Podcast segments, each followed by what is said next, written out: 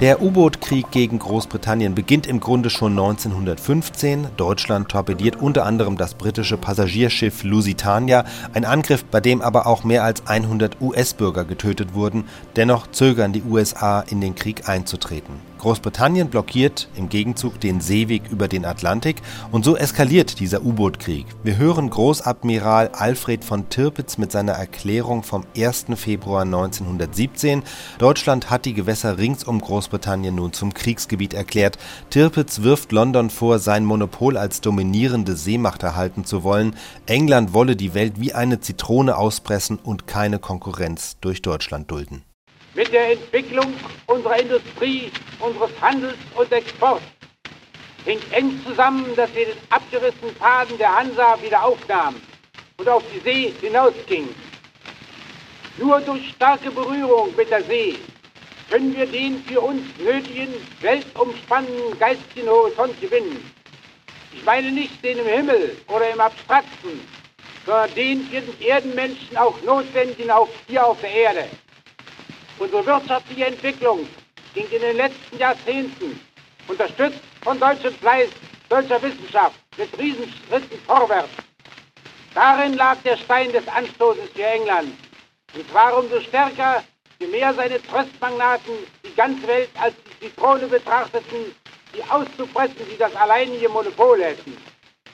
Doch ehe wir eine in Betracht kommende Seemacht hatten, noch ehe ein Flottengesetz da war, das ist festzuhalten, hat sich eine politische Gruppe in England zusammen, die auf ihre Fahne schrieb, Germaniam esse delendam.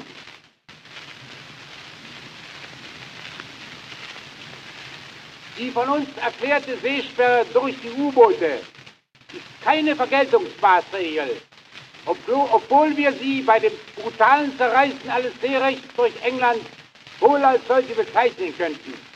Unsere Seesperre ist vielmehr unser legales Recht. England sieht aber aus einer gewissen puritanischen Gedankenrichtung heraus alles als Unrecht und sogar als Frevel an, was ihm als auserwählten Volk ungünstig ist. Alles als Recht, was ihm günstig. Auch hat seine politische Leitung es meisterhaft verstanden, den Völkern etwas von dieser Auffassung durch Geschick in der Propaganda und wo erforderlich durch die Faust einzubläuen.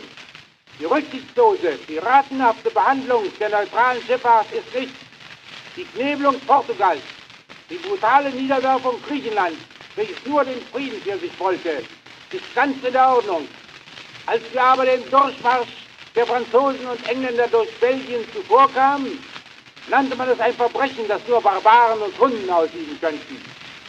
Doch kurz vor seinem Tode hat mir der Generaloberst von Moltke gesagt, dass er vollständig orientiert gewesen sei über die Stellungnahme Belgiens beim Ausbruch eines etwaigen Weltkrieges. Wer vor dem Kriege die Reden französischer aktiver Minister in belgischen Städten bei offiziellen Gelegenheiten und die sonstigen Vorgänge dort, ich erinnere nur an die Befestigungsfrage von Vissingen, aufmerksam verfolgt hatte, konnte es auch so wissen. Im Staate Belgien ist durch das sein Verhalten Recht geschehen und nicht Unrecht. Das muss einmal klipp und klar ausgesprochen werden. Der gewaltige Kampf, den Deutschland jetzt führt, geht nicht um Deutschland allein. Er geht in Wahrheit um die Freiheit des europäischen Kontinents und seiner Völker gegen die alles verschlingende Tyrannei des Angloamerikanismus. Den militärischen Sieg haben wir in der Hand. Unsere tapfere Volkswehr zu Wasser und zu Lande verbirgt ihn. Auch der politische Sieg wird uns mit Sicherheit werden, wenn wir das Herz und den bewussten Willen dazu haben. Deutschland kämpft für ein großes Ideal. Deshalb möchte ich in alle Gauen unseres Vaterlandes hinausrufen. Deutschland, wach auf, deine Schicksalsstunde ist gekommen.